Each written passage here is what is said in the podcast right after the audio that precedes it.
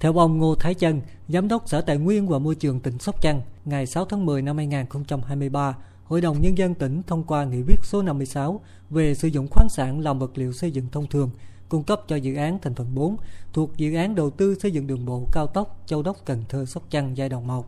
Thay thế nghị quyết số 35, nghị quyết Hội đồng Nhân dân ngày 11 tháng 7 năm 2023.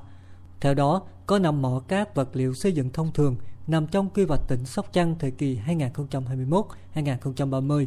tầm nhìn đến năm 2050, được Thủ tướng Chính phủ phê duyệt tại quyết định số 995 QĐ-TTC ngày 25 tháng 8 năm 2023 đáp ứng loại vật liệu dùng đắp nền đường. Giám đốc Sở Tài nguyên và Môi trường tỉnh Sóc Trăng cho biết thêm,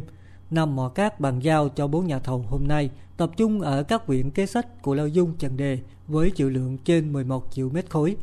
Trong đó, ba mỏ cát đã cấp phép thăm dò cho doanh nghiệp và phê duyệt chữ lượng từ năm 2011 hai mỏ cát chưa cấp phép thăm dò, Sở Tài nguyên và Môi trường đã phối hợp với Liên bản đồ địa chất miền Nam, đơn vị tư vấn, tiến hành khảo sát nhanh. Về các thủ tục, sau khi giao hồ sơ mỏ, nhà thầu tiến hành lập hồ sơ đăng ký khu vực, công suất, khối lượng, phương pháp, thiết bị và kế hoạch khai thác thực hiện cam kết bảo vệ môi trường, đánh giá tác động tới lòng bờ bãi sông và thực hiện kê khai nộp tiền cấp quyền khai thác, thuế, phí, lệ phí theo quy định của pháp luật. Sau khi hoàn thành các thủ tục và được phép khai thác chính thức, Sở Tài nguyên và Môi trường sẽ phối hợp với các sở ngành có liên quan và địa phương thường xuyên theo dõi, hướng dẫn các nhà thầu thi công thực hiện khai thác khoáng sản đúng theo quy định của pháp luật. Ông Thạch Minh Hoài, Giám đốc Ban Quản lý Dự án 2, chủ đầu tư dự án thành phần 4, cho biết Dự án thành phần 4 thuộc dự án đầu tư xây dựng đường bộ cao tốc Châu Đốc Cần Thơ Sóc Trăng có chiều dài hơn 58 km. Quy mô mặt cắt ngang giai đoạn 1 là 17 m, có nhu cầu sử dụng tổng cộng 6,6 triệu mét khối cát đắp nền đường và 0,6 triệu mét khối cát xây dựng cần phải được cung cấp trong 2 năm 2024 và 2025. Đây là con số rất lớn do vậy ờ, rất mong các nhà thầu tư vấn giám sát quyết tâm nỗ lực huy động tối đa máy móc thiết bị con người để đảm bảo cái tiến độ dự án. Riêng về ban quản lý dự án 2 cũng rất mong à, sở tài nguyên môi trường như công an tỉnh sở thông sở xây dựng và các đơn vị liên quan hỗ trợ chủ đầu tư trong việc quản lý khai thác cát à, sớm thẩm định và phê duyệt giá cát để đảm bảo đúng trình tự thủ tục theo đúng quy định để giao sớm cho các nhà thầu để triển khai kịp tiến độ. Tại lễ bàn giao hồ sơ mỏ cát cho nhà thầu thi công, Chủ tịch Ủy ban Nhân dân tỉnh Sóc Trăng, ông Trần Văn Lâu khẳng định đây là một trong những bước quan trọng kịp thời cung cấp nguồn vật liệu cát nhằm đẩy nhanh thi công hoàn thành dự án đúng tiến độ.